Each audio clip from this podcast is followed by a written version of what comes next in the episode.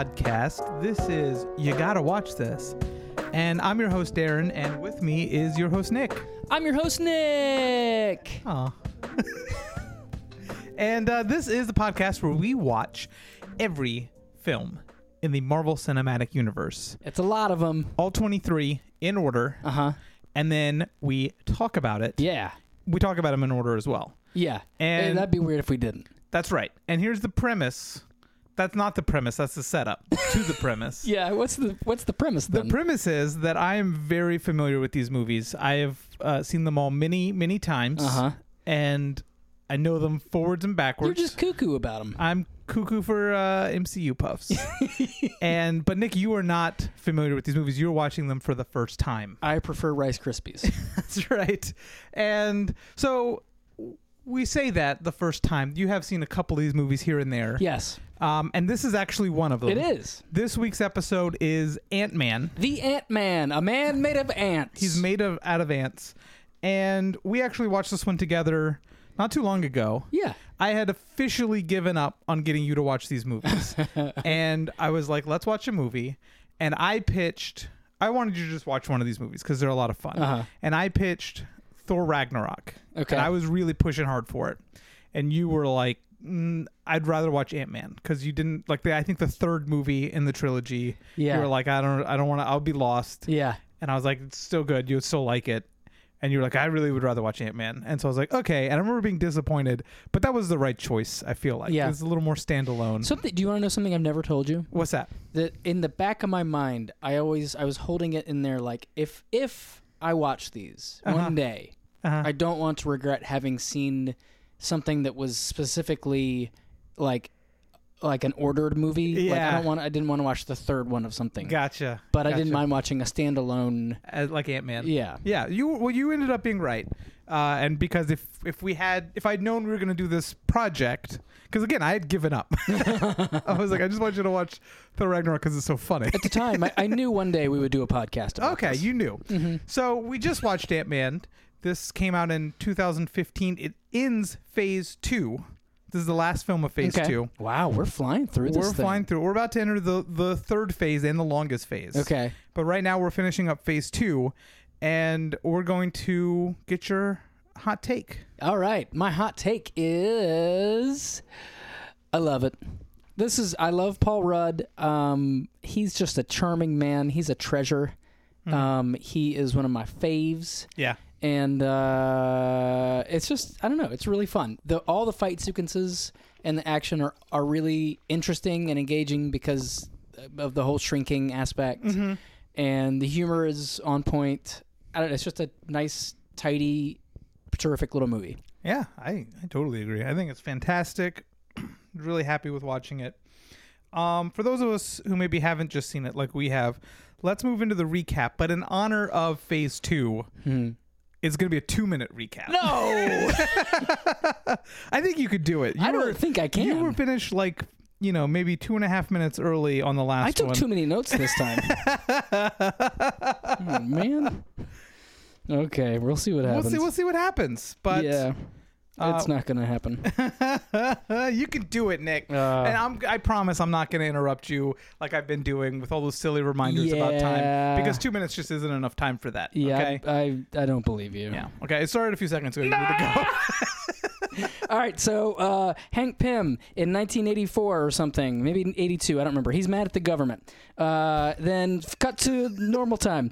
cut to now. Paul Rudd, uh, whose name is Scott, gets out of prison. He wants to come clean. He or go clean. He wants to get out of crime. His buddy is trying to get him uh, to do like one last job, and he's like, "No, man, I'm out."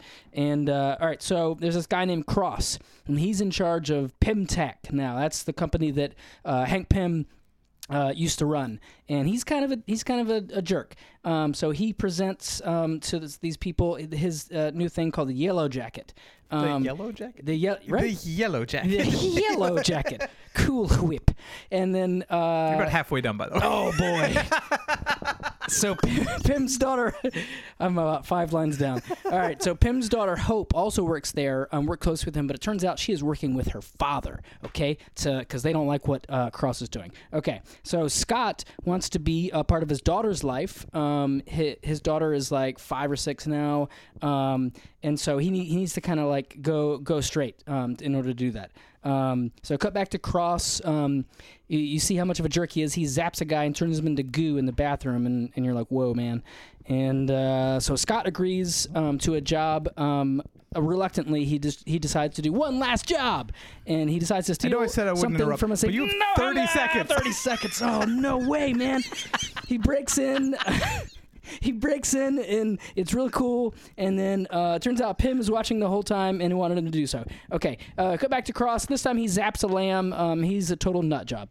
Uh, so Scott tries on the suit and he shrinks himself and he's like, "Whoa, that's nuts! I'm tiny." And then he returns the suit and gets arrested. Uh, Pym meets him at the at the the the the, the jail and uh, busts him out with the suit. Um, so and he gets him to sort of buy into to his job, which is to basically save the world. Um, so Scott accepts the job, um, the job offer, so to speak. Um, I have in my notes that says Pym is the Ant King. Um, so uh, Cross uh, successfully shrinks a lamb this time instead of blowing it up. Am I out of time? You were like way out of time. But Oh, here- here's the deal. Since, since I shrank your time down, I'm expanding it back to full Oh, size. just like Ant Man. Just like Ant Man. Yeah, it's cool. all part of the theme. Okay. I wonder how much time we just wasted. All right. So Pym. Oh, is, now you're out of time. So what happens Okay, next? so Pym is not interested in working with the Avengers or Stark specifically, um, and so he uh, has to come up with a plan to prevent Cross from getting this technology out there because it's too dangerous for the world to have, essentially. Um, and so they go into this big training montage with uh, Hank Pym and Scott and um, Pym's daughter Hope, and they're training Scott to do this job and uh, training him how to use the ants and how to use the suit and all this cool stuff. Um, and there's this conflict between Hope and her dad. Um, even though she's working with him, she still has these feelings like um, she, you know, doesn't love him or whatever. Uh, uh, Doesn't love him or whatever. her her mom died and he won't tell her how and she holds that against him. So um it turns out that she sacrificed herself uh, and went into the quantum realm. So she's shrinking forever and ever and ever and ever and ever and ever um, in order to save the world back in like the 80s from like a missile attack. Um, and so that they sort of bond over that knowledge and they're f- fully on the same team again. Um, so as a training mission, they needed to steal some tech from uh, quote unquote an old Avengers facility, but it turns out it's just the straight up Avengers base now, um, an old Stark facility, I think. yeah. Um, yeah. So he winds up fighting the Falcon, which is cool. He steals the thing that they need. Um, when they come back, Cross, like really creepily, is just in the house. yeah. Um, and so he kind of talks um, uh, to Pym, and Pym feels like he might be compromised, but he doesn't know about um, Scott yet. So Scott gets his running crew involved. Yoo-hoo, running crew!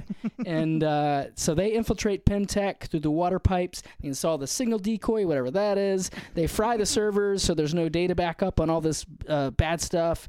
Um, turns out that Cross, this big event, you know, it's a big event going on, so there's lots of people there. And turns out Cross is uh, selling this to Hydra. Um, so definitely bad guy. It's going to go into the wrong hands. Scott um, winds up setting the charges to blow the place, um, but Cross sort of anticipated this heist. Uh, anticipated something was going to go on, and so he catches Ant Man, uh, who winds up escaping. Uh, although Pym gets shot in the process. Um, I shouldn't look up and then lose my place in my notes. oh no. Okay. Uh, so there's a big cool fight sequence throughout the facility. Um, everybody's involved. Eventually, they blow up the building. Um, Cross escapes in a helicopter and he puts on the yellow jacket suit. And um, Ant Man and him start to have this fight from the helicopter into somebody's backyard. Um, then uh, Yellow Jacket looks like he's defeated. He gets knocked into the bug zapper, uh, and uh, Ant Man gets arrested by the, his cop, um, the the father-in-law figure to his daughter. Um, Stepfather. Stepfather. Yeah. Yeah, His daughter's yeah, not married. father-in-law. stepfather. Um, And so uh, Yellow Jacket then goes after his daughter. Um, big fight scene, and by big fight scene, I mean little fight scene. Ooh, clever. Uh, Ant Man go. Ant Man um, realizes he has to go subatomic, uh, subatomic to beat him. He has to go between the molecules, and so he does so, and um, pretty gruesomely um, destructs his suit so that Yeah. he like, z- folds in on himself. Um, he manages to get back to normal size pretty easily. Um, Yeah. Didn't seem like a big deal. Um, so he saves the day. Um, that's the end of the movie. Um, and turns out that the Avengers are kind of looking for him. Hmm. Um, with the first post credit scene, um, you see Pym present his daughter Hope uh, with a prototype Wasp suit, Mhm. which is cool. And then the last post credit scene, you see Falcon and Captain America are um, have Bucky in like a big vice clamp, so he Mhm. can't move, and you're not really sure what they're doing, but they're trying to do something. Yeah. That's Nice. the end. Wow. Uh, that took like eight minutes. That probably. was very long. that was very long. You should have shrank down your recap. No, you did a good job. I'm Oh. kidding. You're good. You're great. You're great. Oh. So that's the recap. This is a, is a it's a pretty uh, large story, you might say. Oh, are we gonna do this all night? yeah, it never ends. so let's let's let's talk about it. What Yeah. did, what'd you think? You liked it? Yeah, man, it was great. Let's talk about that opening scene in um in at the Shield like headquarters. It was- Sure. it was the uh, Triskelion is what it's called, and we see it, it's being constructed. It was in 1989, Okay. and you see like they got the de aging tech. Yeah, on, yeah, yeah, uh, yeah. Michael Douglas, Uh-huh. and uh, they actually have the reverse on Hayley Atwell, who plays Peggy Carter, because Uh-huh. it's 89, so she needs to be much older. So they actually have her aged up, Yeah. and um, and you got John Slattery there reprising his role from Iron Man 2 as Howard Stark. Okay. Yeah. Yeah. Yeah. Yeah. I don't know whether it was like the movie just started very abruptly, and uh, it took me a minute to really place all those people. Yeah, And just kind of figure out like, okay, what's going on? And uh, I don't know. It, it moved very quickly. I thought. Yeah. I think that may be one of my few things that bothered me about it was, I know they wanted to frame this in within the framework of like the his relationship with the uh with Shield and you know that group Mhm. but it, it, it I almost could have done with more. I understand that that probably like too much backstory is Sure. you know not good for storytelling, but it was just a lot all at once at the very beginning. It is a lot. You definitely need to be. And, and it I mean yeah it, it kind of it kind of jumps right into it and like this case in point, my, my notes I said Pym is mad at the government. That's what I got out of it. I I like that scene because it kind of shows Pym as like, you know, it, it it showcases how he's he's very hot headed and he just Uh-huh. takes his ball and goes home. You know, Yeah. Uh, the the the argument is that he was like kind of like a basically one of the world's like Cold War era superheroes, and he was supposed to be in Moscow. Hmm and I guess on his way out, or maybe he had suspicions anyway, but he decides not to go. He goes to confront Howard Stark because he found out that Howard Stark was in his stuff, trying to figure out the shrinking Okay. tech. And he's like, "What are you doing? That's my stuff. Like, I'm not sharing it with you. Like, I I work here, and I'm, you know, like you give me a place to work on my stuff, but it's my stuff." Yeah. And he's very adamant that like nobody else gets to know the the secret formula, hmm and that's why he quits because he felt like Howard Stark was trying to Was stepping on his toes. was trying to take it. Yeah. Got it. and, and uh, so it's, Uh, it's well, then the real bad guy in that scene is the the third guy. Yeah. And what's his name? I think his name is Mitchell, Okay. and he's he. Uh, they refer to him as because you never really seen him before in this Right. movie, and later on in the movie they kind of call him as like the head of like defense at Shield. Yeah, they kind of retcon him into Yeah. like upper administration. Yes, and that since the fall of Shield, he's been doing bad things. Yeah. Um, and the implication, like you mentioned at the end, where he facilitates the sale of the Yellow Jacket suit to Hydra, is that he's probably been Hydra the whole time. Yeah, yeah, yeah, yeah. And uh, so it's really it's interesting to see that play out through there. Uh-huh. But yeah, Hank is like, and he so he's kind of like the reverse Iron Man because he started off at Shield and working with them and saving the world, Yeah. and then he takes his ball and goes home and starts a company and becomes a very very wealthy person. Uh-huh. and so it's, it's interesting to see that in reverse. Yeah, yeah, absolutely. Um, and you get a showcase of his um his hot temper where he punches that guy in the face Uh-huh. and it's a, reflection of and of course Hank is a, in, in the movies a little softer but um in the comics Hank Pym is shown with uh like almost um like he's he got anger issues he's a very flawed character Okay. like he's not like just a super guy, you know, like not a charmer guy. He's got his issues. Yeah. And uh, he's you know he's a very troubled, flawed person Right. in the comics. So they definitely bring that into this. Yeah. One of the things when I was watching this movie that just really excited my like imagination and it's because i think it's because they don't talk about it too much you just see like some grainy like footage and they talk about it but the idea that there were like superheroes in like the 60s 70s and 80s Uh-huh. that we don't know about we're, ju- we're just learning and they definitely kept it a secret because the world knows about superheroes now but only Yeah. from 2008 and of course the stories of captain america Uh-huh. you know but that's it and Yeah, like yeah. there's this whole time in between where we know shield's operating Right. and it wasn't just spies like they had superheroes Yeah. and like i just like i want to know more about Yeah. that Yeah, It's pretty neat. yeah And and it's almost as if they were like proto superheroes. yeah mm-hmm, mm-hmm. You know, they it was science. It was it, which you know, not to say that Tony Stark isn't a superhero at this. Sure. point, but it was like just their cutting edge. I don't know. Yeah, it, it, it just it is very interesting. I, I think it's the reveal it's the reveal of like this movie you know you're you're you're 11 movies in and then it's like oh by the way there was a superhero that's been around you know that was Yeah. around the whole time that nobody knew about not even you and you've Yeah. been watching all these movies and Right. you're like wow and then halfway through this movie they reveal he had a partner Yeah. named wasp you're like oh my gosh Yeah. what what else was happening? Like what is what was that? Was there like a like a shield kind of like almost Avengers team in the eighties? Mm-hmm. Right, You know, yeah. I don't know. That's cool. It's a very it just it definitely tickles the imagination. hmm Um, So, uh, in keeping with Pym's character, about uh, I like the way you're phrasing it about like he took his ball and went home. mhm. Um, that's almost how he left his own company. Yeah. Um, was I mean he got voted out, but Mm-hmm. um, he definitely sort of resigned or, or left the company with like some bad blood. yeah, because he wouldn't share. He wouldn't the- play nice. yeah, he wouldn't share that formula, Uh huh. and so Darren Cross arranged a hostile takeover. Yep. And so yeah, he's definitely very jealously guards this secret, hmm and well, and that's rightly really so, because Yeah. it, it, se- it seems like he's he knows the potential it has, Mhm.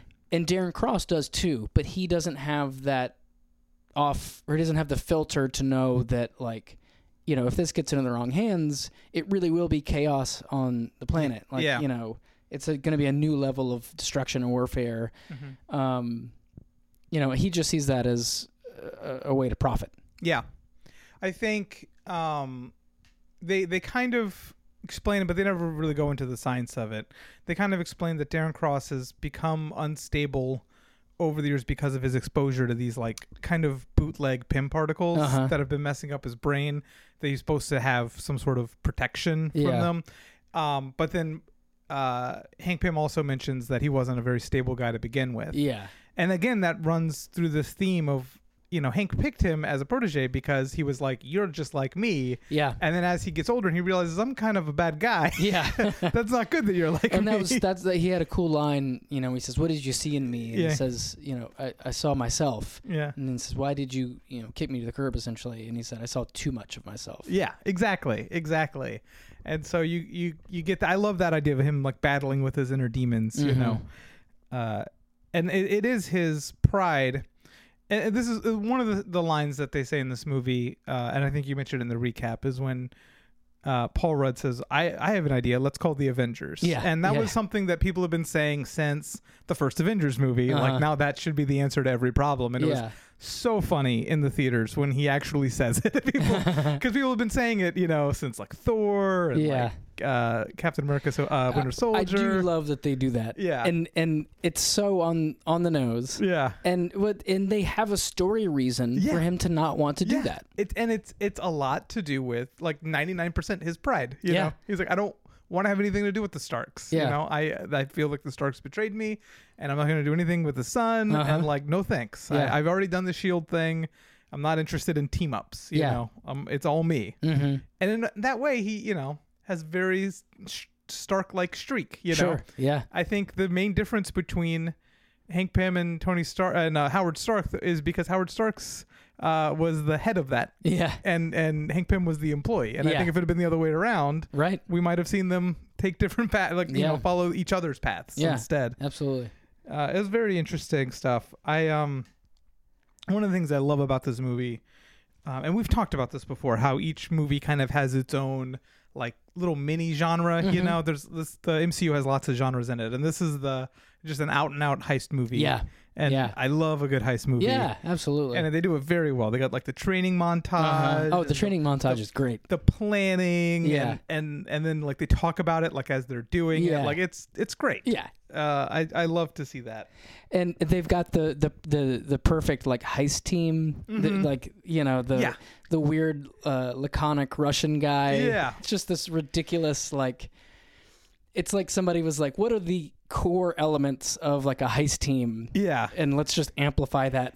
and It's and yet crazy. and yet they do such a good job like each character is like not a stereotype like they're their own like Yeah, yeah, yeah, character for you know sure. that Uh, the guy, what's the actor that plays um, Luis? uh michael pena Yes, or pena he- Pena. Uh, yeah Yeah, he is phenomenal. he definitely like normally when you watch a movie and like Paul Rudd is is not always the lead, you know, he's in the especially in some of his early movies and he like steals the movie. Paul Yeah. Rudd does. And like Michael Pena does it to Paul Rudd in Yeah, the movie. yeah. Like he totally steals every scene he's in. Uh-huh. He's so funny. That last shot where he just says his line and then like it zo- pushes in on him and his like lips are twitching. Yeah. Uh, it's so funny.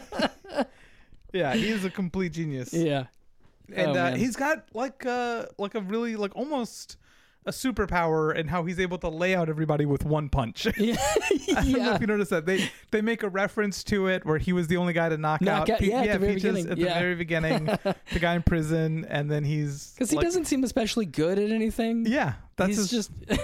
there's this apparently there's a comic book character, and I don't even know that it is Marvel. I, it's just a comic book character uh, called One Punch Man, and Oh. people are like, "Is that is that him? Are they was that kind of like a sly way to work that in? Uh-huh. You know, That's Um, pretty funny. I yeah, hope it is. But he is every time. Like, Yeah. only punches them once, and they go, go down no matter how big they are, defying the laws of physics. yeah.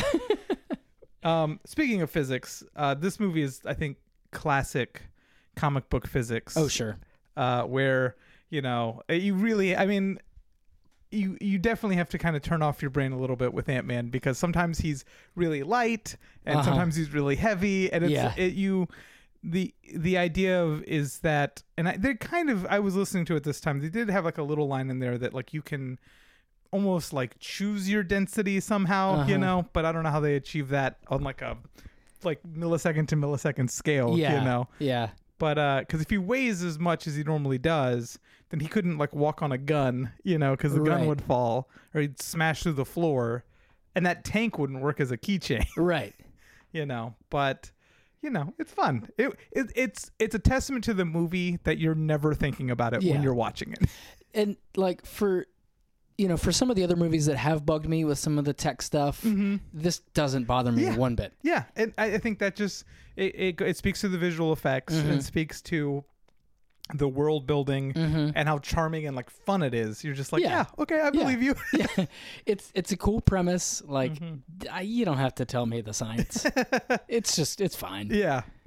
I like that they all have to wear helmets or, or like even when he successfully shrank the lamb, it, was, still in that little thing. thing. Yeah. And I think uh and they they might even mention I think it's in the comic books. Like it needs to be you need to be in like a self-contained thing because you won't be able to breathe because the air molecules are too big for you or something like that. Your your lungs can't. Interesting. Yeah, it's it's interesting. It's real science. Yeah, I was gonna, that may be they may be like looking too closely at it, like for their own good. I don't think they actually make it explicit in, in this movie that, that that's the case. um, in addition to being a heist movie, I, I wrote down that I, I really I really do enjoy the depiction of like the co-parenting like relationship Uh huh. and how healthy that is. There's it's a lot of times when you have, you know, a divorced couple with a kid and then a uh, a remarried thing. Like the the stepfather is like a villain, you know, and it's it's more about like oh, but you know the the the you know The, ex- biological yeah, dad. the is- biological is the parents real belong hero. together, yeah. you know, Uh-huh. and it's definitely not portrayed that way. Absolutely not. Yeah. And uh, I like at the end where they're all having dinner together. You know, it's Mhm. like this this unit can work. You know, yeah. uh, it's very nice to see that. Yeah. and I like when he, you know, he mentions, you know, thanks for looking after Cassie, and he's like, uh, the the stepfather's, you know, like, oh, that's my pleasure. Like, I, I have no problem doing that. I did this favor for you, Yeah. you know, and you see them becoming friends. Like, you get the sense that the stepfather like wants to be friends Uh-huh. with with Scott, you know, but he's but they're all tough on him because you know, and they don't let him off the hook, you know. The the story makes a point to let us know that he didn't like murder a bunch of people and that's why he's in jail that he, Yeah. he had like it was kind of like a robin hood thing but he still broke the law Yeah, and pretty severely. yeah and and so the the movie doesn't really let him off the hook for that Mm-hmm. uh, which is neat too uh i've been talking a lot you got anything from yours do you want to talk about Um, i got more nah, keep going. okay Keep going for now. So one of the things that does, and I I don't know where I read it somewhere, and since I read it, every time I watch this movie, it never doesn't bug me. But when Darren Cross is bringing in the the sheep to shrink, he Uh-huh. says he's running experiment 34C, and then it fails, and so he says now bring in test subject 35C. What? And it's like, yeah, what is that numbering scheme? Right? Why is the first number getting bigger? Like it should be like 34C, 34D, 34E. You know, it's very strange. Like why is the C part staying the Yeah. same? Man, their files like Yeah, that's why he couldn't figure it out. yeah. he was he was so disorganized. Oh man, I did definitely did not pick Yeah. up on that. I, I really wish I could really remember irritating. where I read it. Some I was reading an article and somebody pointed it out, and I was like, "Yeah, that bugs me." That's one of those tiny things that, like, you know, I, I like. How does that get through like a script vetting process? You know, Yeah. and like the the rewrites and the edits. Like, yeah, do you think that's something that got changed or added last minute? You know, yeah, and that so like it didn't get the chance to Yeah. like somebody made a change and it didn't get reviewed and it snuck its way in and I don't know. Maybe everybody's too worried about like lighting on the day. The script supervisor Yeah. is not feeling good. I don't know. um what there's a when he when he so he breaks in to steal the ant-man suit and then when he goes to return it and the cops are there and he paul rudd is a very paul rudd line a very paul rudd face um where he says i wasn't stealing anything i was returning something i stole and then he does this big like eye roll like oh i shouldn't have said that like it's it reminds me of like a like a wet hot american summer like it's a very like david wain joke Yeah. and yeah. it's almost out of place, but it's so funny. I just definitely associate that with Paul Rudd. Yeah, that, like absolutely. oh, the big like sh- shoulder shrug and eye roll. Like, yeah. what a, what am I doing? right. I love it. He he he plays that so well, and like at the end when you see that you know he and Hope, uh, you know, had had a little smooch in the hallway, Yeah. and then he tries to pretend that you know she instigated it, and he was just trying to you know wa- leave, and Yeah. you know, I've got important stuff to do. yeah. Uh, he he does that so well. He does. the bluster. Yeah, absolutely. He there's he makes like a face when he's talking to Falcon about uh like he's like you you uh oh you haven't heard of me or something like that and he just makes this weird face like what I don't know why I did that. It- what did he? What does he say? Uh, you haven't heard of me. You've probably never heard of me. I don't Yeah. know what is it. That's I don't me. remember. It's it's something like that, and he just makes his face like like he's like, oh, I'm just I'm just kidding. Like that's his face he makes, and then he's like, and like you see this like loathing, like what am I doing?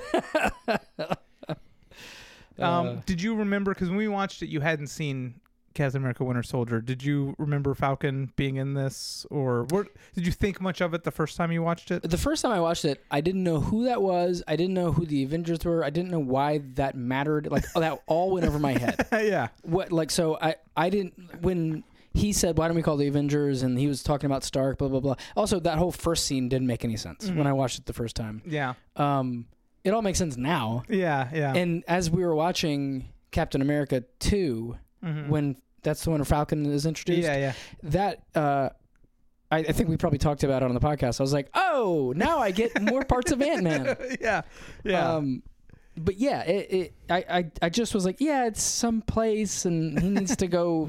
Like I, it actually seemed kind of. If you just take this as a standalone, that doesn't make any sense. yeah, I get that. You know, I I, I understood that.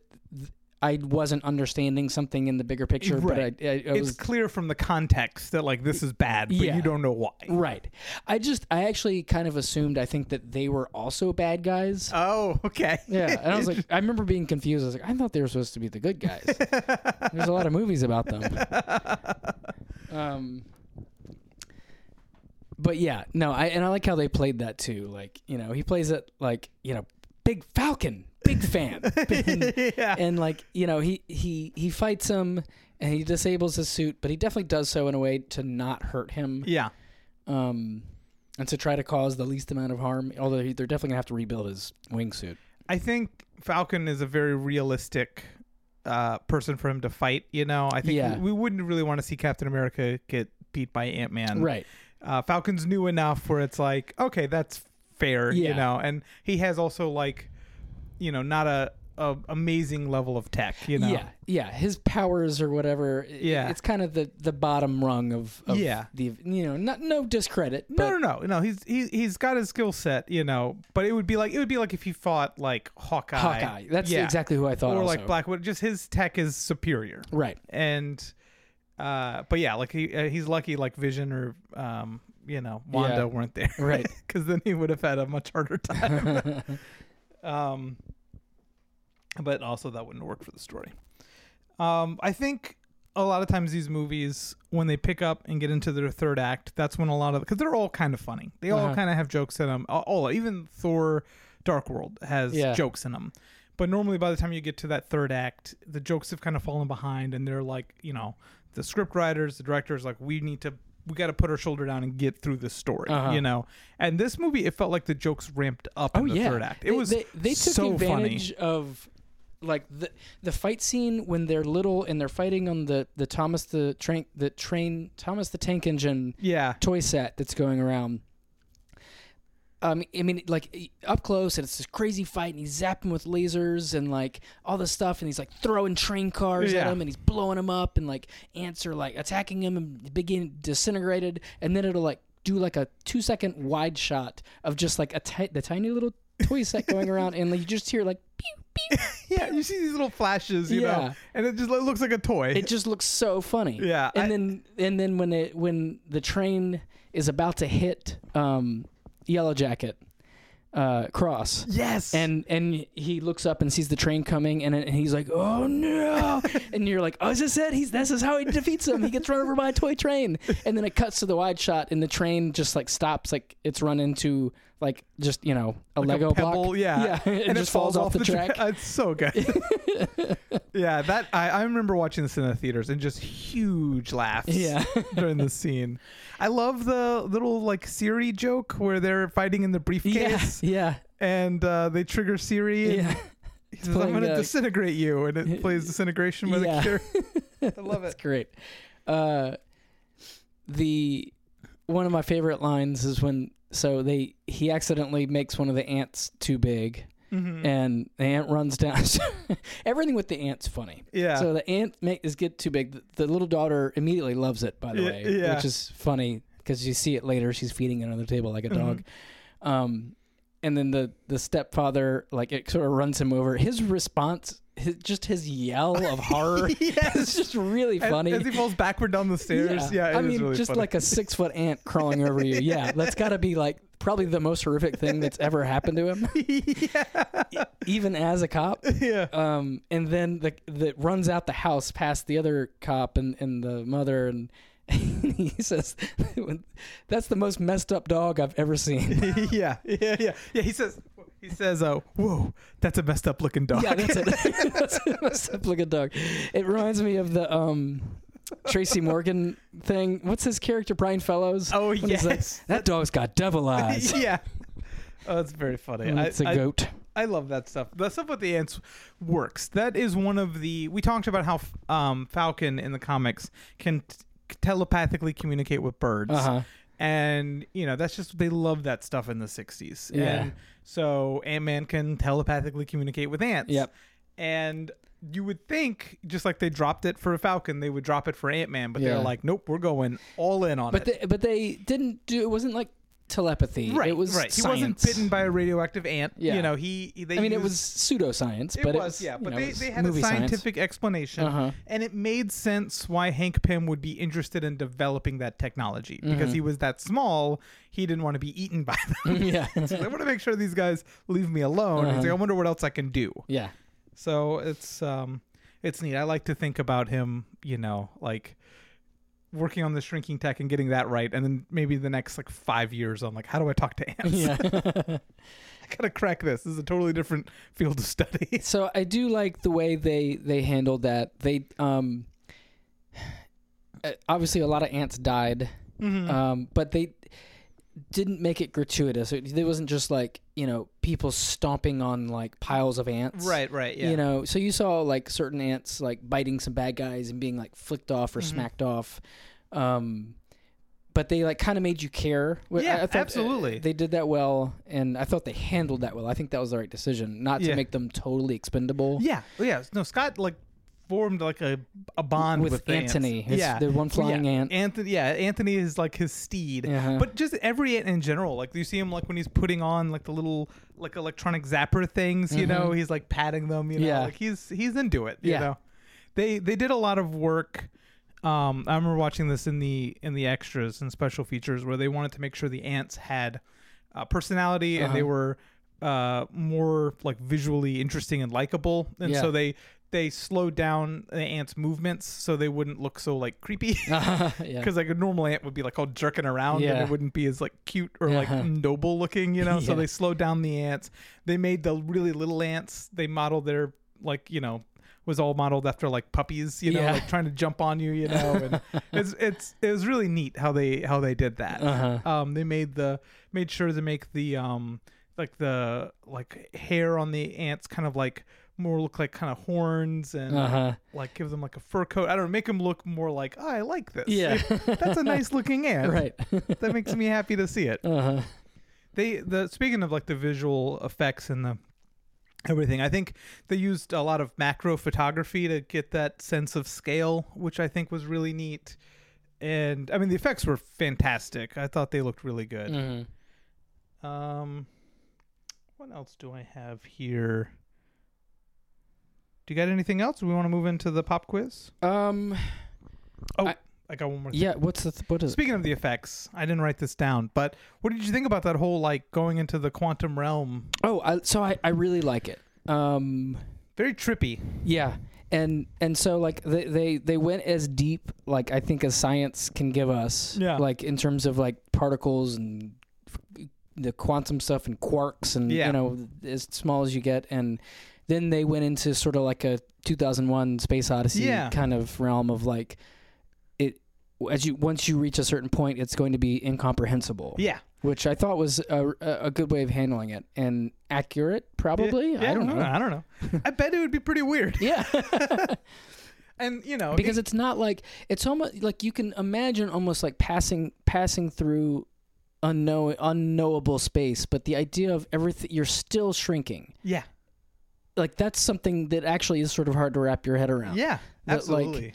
you think you're an empty space but as you were getting smaller it turns out you weren't an empty space and you're seeing all the things Yeah. that were around you Yeah, he gets down. He, he gets he like you see like him going past the tardigrade, and like it goes from like being really small to like enormous. Yeah. and as he goes past it, and yeah, I really like it. You get into these like crystalline like Yeah. structures. uh-huh and um yeah i the 2001 i think was very deliberate because there's several shots of his face and like all the like yeah all the stuff flashing across yeah his, yeah yeah his helmet. absolutely very very cool hmm uh So I, I will say that maybe my one um, problem, um, it just seemed too easy for him to get out of there. Basically, he took one of the little so like Pym had made him these little throwing star things that would make things smaller or bigger. He had one of one of the things that makes things bigger left. He just popped it in. So okay, I'll say this. That's one thing that's bugged me in several movies. Is just the idea that things are just interchangeable. that you can just kind of like plug them into other things and they'll Yeah. sort of work or Yeah. do something different. um, so like he just opened up his regulator or like the thing that makes him small and put another thing that makes things big into it, and it made him bigger and also conveniently stopped at his regular size. yeah, That's the biggest thing that bothered me. sure. And then he couldn't remember how to do it. Mhm. He couldn't remember the experience, I guess, to tell Pym because Pym wanted to know. Yeah, But Pym also, like, hadn't thought to try that. I guess. Like, I just find it hard to believe. I yeah, I get that. I I like to think in my head canon that like Scott was really out of it when he was doing that. Like it was messing with his brain. Yeah. And so he was like, I don't understand what's going on. And it was just kind of like almost like muscle memory, you know, Mhm. like almost like paradoxical like undressing when you're like Mhm. have hypothermia, Sure. you know? And like he was just like, I'm just gonna do this. You know, we saw he messes with stuff all the Yeah. time. He was constantly like taking the suit apart. I don't have a problem with him trying it. Sure, but that it worked. Yeah, I have a problem with that it worked. yeah. Well, Yeah. Yeah, I hear you. So you know, it, it, if it had just made him bigger, then kept making him bigger, I, that I would have bought that. That would have been a very different movie. Yeah. Destroys the world. Uh huh. All right, it is time for your Marvel pop quiz. I don't have a song this time. Oh, you really wound up. I thought you had one. No, I don't have a song. okay. Don't do it. time for pop quiz. All right, so in this movie, Hank Pym hires Scott Lang to steal the Ant-Man suit from himself as a tryout for a more daring heist into Darren Cross's lab. That's not the question. That's the setup. Correct. In Scott True. Lang- in Scott Lang's first comic appearance in 1979, he also stole the Ant-Man suit in order to break into Darren Cross's lab. Why? A. To prevent state secrets from being sold to Soviet Russia. B. To rescue the only doctor who could help his sick daughter. C. To find and destroy the last remnants of Ultron's AI. Or D. To steal the large amount of gold stockpiled there for use in experiments. So A. State secrets. Uh-huh. B. Rescue a doctor. C. Ultron's AI. Or D. Stealing gold. I'm gonna narrow it down and say that it was personal, so it was either B or D. Mhm. I'm gonna go with B. s- Doctor for his daughter. That's right. Yeah. Good job. Yeah, it's um Hank Pym in this movie is an old man whose days of being Ant Man are behind him. But when the character was first introduced in 1962, Hank Pym was Ant Man, and it followed his adventures. Yeah. In fact, Darren Cross has a line when he's you know talking about the Ant Man and kind of blowing up Hank Pym's spot in front of everybody. He's like, "I know this is you know Cold War era propaganda. Tales to Astonish, and Tales to Astonish was actually the uh, name The of name the, com- of the uh, name of the Uh, book. Yeah, Tales cool. to Astonish number twenty seven Nice. was Ant Man's first appearance. Um, so and Hank Pym was a a lot of things in the comics. He was he was a founding member of the Avengers Hmm. um, along with Wasp and Hulk and Thor and Iron Man. Mm-hmm. Um, he didn't make it into the first Avengers. They talked about doing an Ant Man movie for a, a little while, um, but it just didn't quite pan out, and they didn't want to really bring in Ant Man before. You know, he had a solo movie. They wanted to Yeah. have everybody kind of have their solo movie if they were going to have one, and they did want to have one for Ant Man because he is a founding member of the Avengers. He's Yeah. important. He's kind of become a joke because he wasn't as big a deal, you Uh-huh. know, uh, as like Iron Man or Hulk or Thor, Sure. you know, or even you know Captain America. But he's definitely he's up there. But but Scott Lang was introduced in 1979 at the kind of almost pass the mantle on Yeah. uh, to be a new Ant Man because Ant Man in the comics in the 60s he like he changed his personality a lot. Hmm. like he he became he was yellow jacket for a little bit Hmm. and he he's he kind of went through a bunch of different personas and different power sets. And so they wanted to give somebody you know what? You're just ant-man now and you be ant-man. You stay ant-man. Let hank pym do his thing. Because he also created ultron. Hank pym was you know had a lot going on. Gotcha. um, I mentioned this movie has been in development for a long time, or was in development for a long time. Um, Edgar Wright wanted to do this. Edgar Wright was the original director of this movie. Interesting. He had been trying to get the rights to do it since 2003, Oh wow. and he was attached to this movie for a long time. He, I think before Marvel Studios was a thing, he was Huh. like having meetings with uh, Marvel and being like, "Hey, who do we? You know, I want to do this movie. Let's talk about a studio to do the rights and everything." And then, you know, as these Marvel movies started picking up steam, he got the movie, worked on it until 2014.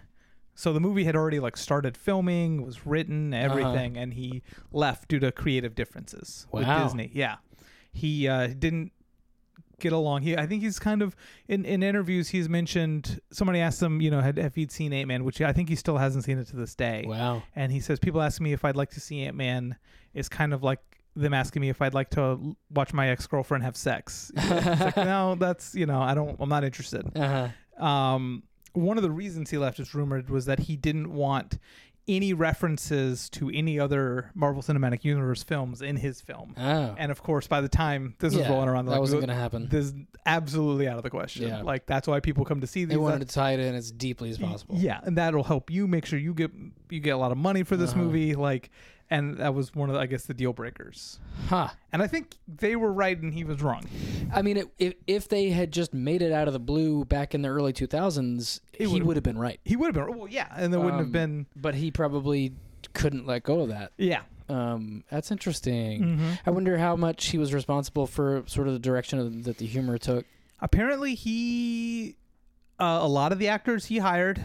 Okay. Um, in fact, there were people who were afraid they were going to lose their jobs when he when left. he left. Wow. And they didn't. They, Okay. they were like, no, we, you know, like you guys are good. we'll Yeah. keep you. I think Paul Rudd was Edgar Wright's choice because he wanted somebody charming to play an ex-con uh-huh. and make sure you still liked him even though he was a criminal getting out of jail. Yeah.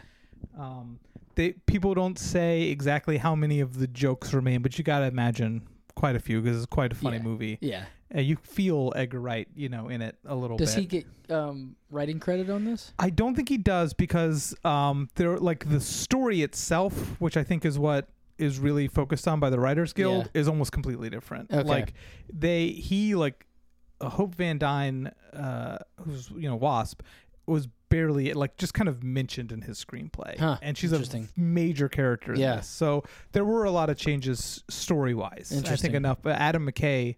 Uh, along with a couple other people, is is credited as a as a writer Okay. on this. Cool. So, uh, Which is another reason why it's so funny because Adam McKay is very funny. let's pause. We didn't talk about Evangeline Lilly. Um, Oh, yeah. she's really good in this. She's fantastic. um, I thought that the relationship between her and her father was a great little subplot that I Mhm. really enjoyed. yeah. Um, and the whole, like I I liked the slow, f- f- like she's introduced as being, you know, real tight with Cross, and you Mhm. kind of think, oh, it's, uh, you know, she's not a good person, but it turns out she's working under, you know, working sort of behind the scenes with Mhm. her father. So you think, oh, she's a good guy, but then you see uh, sort of uh the bad blood that's still there. So I I just thought it was interesting unraveling that relationship. Absolutely. It's a complex relationship. You'd find out like well into it that like she only recently came back Yeah. to him. Like, Yeah. It was only when she realized like, oh, he's actually shrinking things Uh huh. and this is a problem. Yeah. That she goes that's how serious. And it's sort of like she's had the same epiphany that her father had. That Yeah. like, this Mhm. shouldn't we shouldn't be doing this. Yes, exactly. No one should have this tech. And you know, maybe she had her doubts. Maybe she preferred Darren Cross to her father just because she knew it would make her dad mad. Yeah. You know, but she's like a rational person. And she Right. sees that he's not well, Yeah. and and that I think you know probably tips the scales too. I think she had a lot of like the bitterness about how he had handled her mother's Mhm. death. Yeah. That was tied up in her relationship in how she decided to treat him Yeah. from a business sense. Absolutely. I, I think I think that it I like that relationship because it is so complex. Mhm. And there I think that big emotional scene they have a lot of times in a movie, especially a superhero movie, there might be an emotional scene and you don't feel like it's earned. But I feel like they really earned that Yeah, scene. I do too. I, think it really works. And and they play it really well Mhm. and then I think they they got us out of it really well too by by having Paul Rudd. yeah Paul Rudd ruining the moment and Yeah. like you know being like oh did I ruin the moment yeah very very good um, one of the things that I'd always read and never really thought about, but I was listening for it in this movie, in that Yellow Jacket fight scene by the train set, his blasters are the same sound of AT-ATs from Empire Strikes Back. oh really Yeah, I need uh, to listen to that yeah. We, we'll, maybe we'll do it again after Yeah. this, so you can listen to it. But it is straight up. It's and Industrial Light and Magic did the effects. oh wow And they did it on purpose. They put it in there, and of course, it's all Disney. They own it all, so they're like, that's cool. Yeah, so they they inserted those in there, and it is it's when you're when you're listening for it, it's unmistakable. Okay. you're like, this is definitely an AT-AT. Pew, pew. Yeah, it's but great. like deeper. And speaking of the Star Wars connection, we've talked about how in Phase Two, um, characters are losing their arms to kind of represent the loss of limbs of Uh-huh. uh, Luke. And in this one, Wait, wait, did can you I- catch it? Can yeah. I call? it? Can I? Is Yeah. it is it when he destructs? He kills the suit, and the first thing to go is Yellow, is Yellow Jacket's arm. yeah, that's Okay. it. Yeah, that's it. Yeah, and that that completes the Phase Two. Can we do them all? Do you remember them all? Oh no! uh, so in Iron Man three, it's um, uh, Killian's arm, or just uh, Aldrich Killian's arm. Oh, he gets yeah. gets cut off, Uh huh. and he, uh, and it grows back, and of course because they got the regenerating limbs thing. Yeah, yeah, And then in uh, Thor. Dark World, it's the uh, illusion Loki has of cutting off Thor's arm. Right. Okay. Uh, in the um, Winter Soldier, it's you know Bucky's Uh-huh. lost his arm, Yep. and in Guardians of the Galaxy, Groot gets his arms cut off, Uh huh. and in Avengers, um, U- Ulysses Klaue gets his arm cut off by Yeah. Ultron. So every every movie features it. So, That's really neat yeah, I like it. and weird. Why was that their thing? It's just they wanted Phase Two to be like Empire Strikes Back, Okay. and Kevin Feige was like, "Wouldn't that be neat if we did Yeah. that?" So, yeah. Um, so let's talk about how this fits into the larger narrative. I think you get a lot of good tie-ins, and this is definitely in that era of now that we're really into the MCU. These tie-ins are easy to make; they're not Uh-huh. a stretch. Um, obviously, we had Shield in 1989. We talked about the Triskelion being constructed, Uh huh. which was the ben- uh, building featured and destroyed in the Winter Soldier, which Yeah. represent Shield. Uh huh. Um, I missed it. I was kind of looking for it. I didn't see it. There was apparently a connection to the Incredible Hulk. Um, in you can there's posters for it in San Francisco when he's flying around on the ant. It's called the Pingo Dolce, but that's the soda company that Bruce Banner worked for. Oh. Uh, ah, interesting. that uh, Stan Lee drank the soda. And, yeah. uh, so that's that's a real deep cut. I like Uh-huh. that. Uh, and then of course there's the whole "Let's call the Avengers" Right. line. Um, and there's there's two references to Age of Ultron, which was the movie that immediately preceded Yeah. He this said one. he's they're too busy dropping cities out of the air. Did you catch the other one? It was so brief. No, I, I almost so. pointed it out, but I, it, the scene happened so fast. It's when he's uh, escaped the jail cell and he's flying around on Anthony. And he lands on a newspaper, uh, and it, it shows Oh. it like crawling on the newspaper, and then it cuts to a wide shot so you can see it. And the guy flicks the newspaper, and the headline is "Who's to blame for Sokovia?" Oh, interesting. Yeah, it Okay. is interesting. So, uh, yeah, I, uh, I I like those. Did you notice any any anything else? Well, of course they go to Avengers, you know, yeah, and Avengers. Falcon. Yep, Falcon, and then you know he says, "Don't tell, don't nobody tell Cap about this." Yeah, yeah, yeah. And then of course at the very end, uh, Yeah. something about all right. So Cap and Falcon, and they're gonna loop in Ant Man presumably. Um, something to do with Bucky. Mm-hmm. Well, I guess they're trying to help him remember who he is, presumably. And then he said something about like, um, something about Tony Stark, or I guess, um, and they said something about I don't know, something about if the con The Accords. the, Accords, the Concords, if the Accords even let him. even let him Yeah.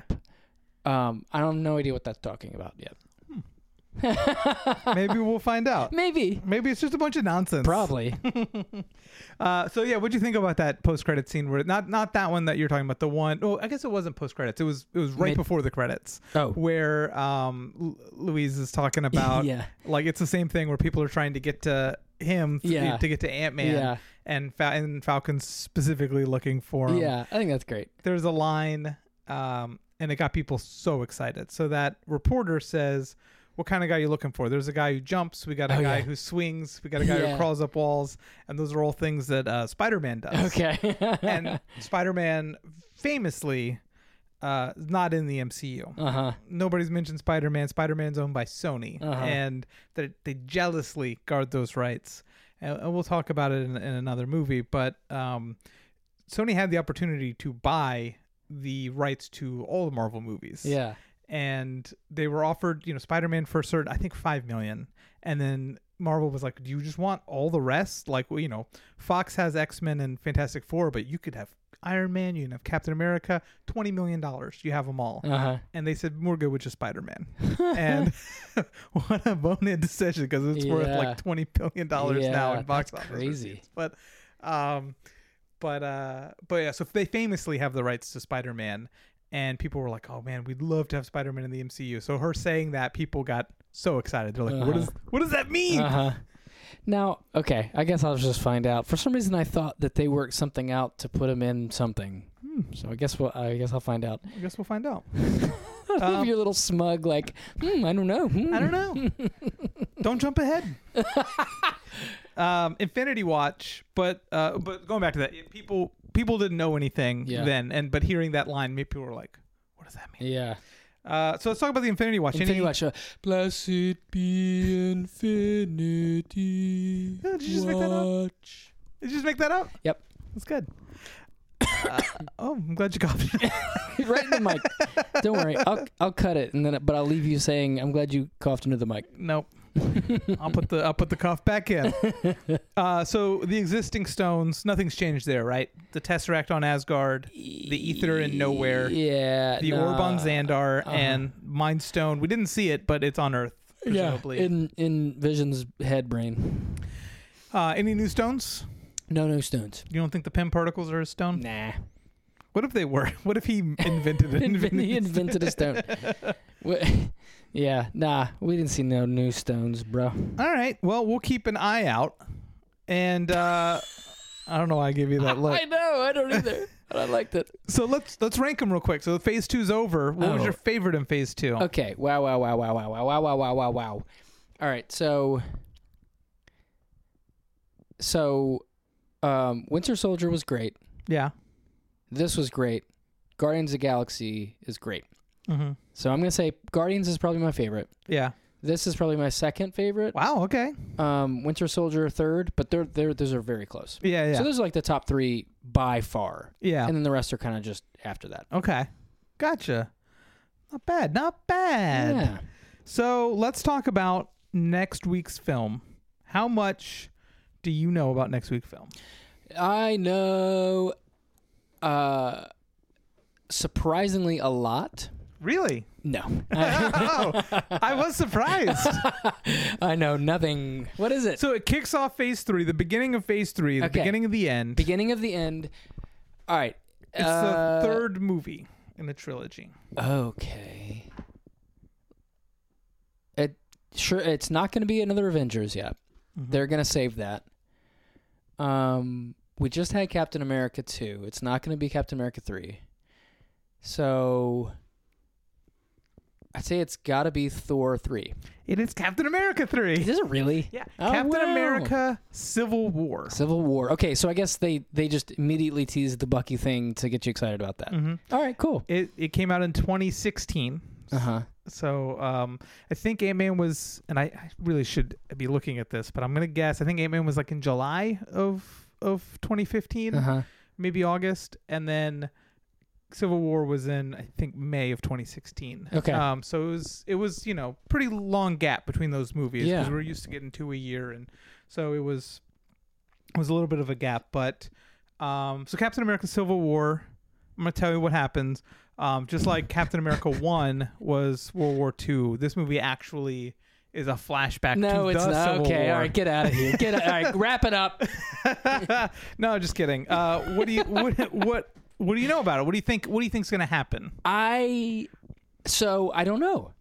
Do um, think- I don't know, man. I I think I will say that that post credit scene, the very last one, that is a sometimes these sometimes these scenes are teasers. Like at at the end of um, Thor two, there was a scene set in the collector's lair. yeah. that was a teaser. That wasn't that scene wasn't in Guardians of the Yeah. Galaxy, even though it was filmed by James Gunn. Uh huh. Um, so sometimes they're teasers. Um, other times they are direct lifts from the movie. Uh huh. And this scene is actually that's a scene in Civil War. Okay. So I just think that somehow it's got to come back to the Avengers not working well together and there's a rift amongst them Mm. and they're fighting among themselves a civil war among the Avengers. Okay, let's real quick, just for fun. Who is fighting whom? Do you think? I don't know. So Falcon and Cap are clearly buddies. They're fine. Mm-hmm. Like, just let's let's name. You got two people on one side, so you think Cap and Falcon are on one side Right. together. So I, I can't decide whether Bucky would be sort of the one that would grab it, like would be able to. I, I- it would probably be Tony Stark, Iron Man. On the other side. they've they've hinted it in the previous movie that there's some. They don't quite get along. They don't gel. Yeah, we, we Um, we talked about that in uh, Age of Ultron. Yeah, they had some some words. yeah. They're know. both very strong personalities. I think they're both sort of used to being the one in charge. and they they disagree on how to do things. Exactly. Fundamentally. They want they want the same thing. Right. They want to protect people. Mm-hmm. They want to save the world, but Tony Stark thinks he can do it alone through Mhm. his technology. And Captain America's like, we we're a team. We work together. Yep. We don't keep secrets from each other. So I'm thinking that might be the conflict. Interesting. Interesting stuff. Um, we will find out. So, Nick, what is your Marvel interest meter heading into Phase Three? This is the big Uh, phase, the huge phase. Yeah. So many movies. So we this watched. was 12? This is 12? we this was movie twelve. Okay. So it's we been got tw- 10 more. so yeah. It was it was six. Or inclusive. So 11? No, 10. 11. It was. Don't make me think about it. It was six films in each of the first two. So then that means there's another eleven. Right? Okay. Yeah? Sure? I don't know. Yeah, it's eleven. Don't worry about it. Yeah, that's 11. don't think about it too much. it's 11 more. So this this phase is almost double the other phases. Yeah. So I got to be honest with you. I'm a little like trepidatious. Mhm. I'm a little like, wow, it's a lot. Yeah. You know, I feel like we've been on a lot. Like, how how are there 11 more movies? We're more than halfway there though. But I, yeah, so I so that's where we're at. My Marvel interest it's still high. I'm still Yeah. interested, but I'm feeling a little like, what are they going to introduce new? What's the new big twist? Yeah. To to get me to kind of like pivot to the the third act of all the movies, Yeah. so to speak. I I wish I had this number. If I th- I just now thought about it, but I would wonder minute by minute if there are more minutes in Phase Three than there are in Phase Two because Phase Two has the shortest movies and Phase Three by far has the longest movies. So Oh, I wonder if there's enough extra length in Phase Three to make up for the missing movie. It'd be interesting to find out. Uh, but I don't have that answer this week. Maybe next week. Maybe next week. But Nick, you got to watch this.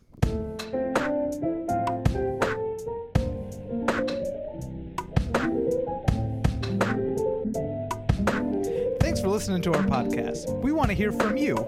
You can reach out to us on email at you gotta watch this podcast at gmail.com. You can also reach us at Facebook or Instagram at you gotta watch this podcast or on Twitter at gotta underscore watch. Thanks.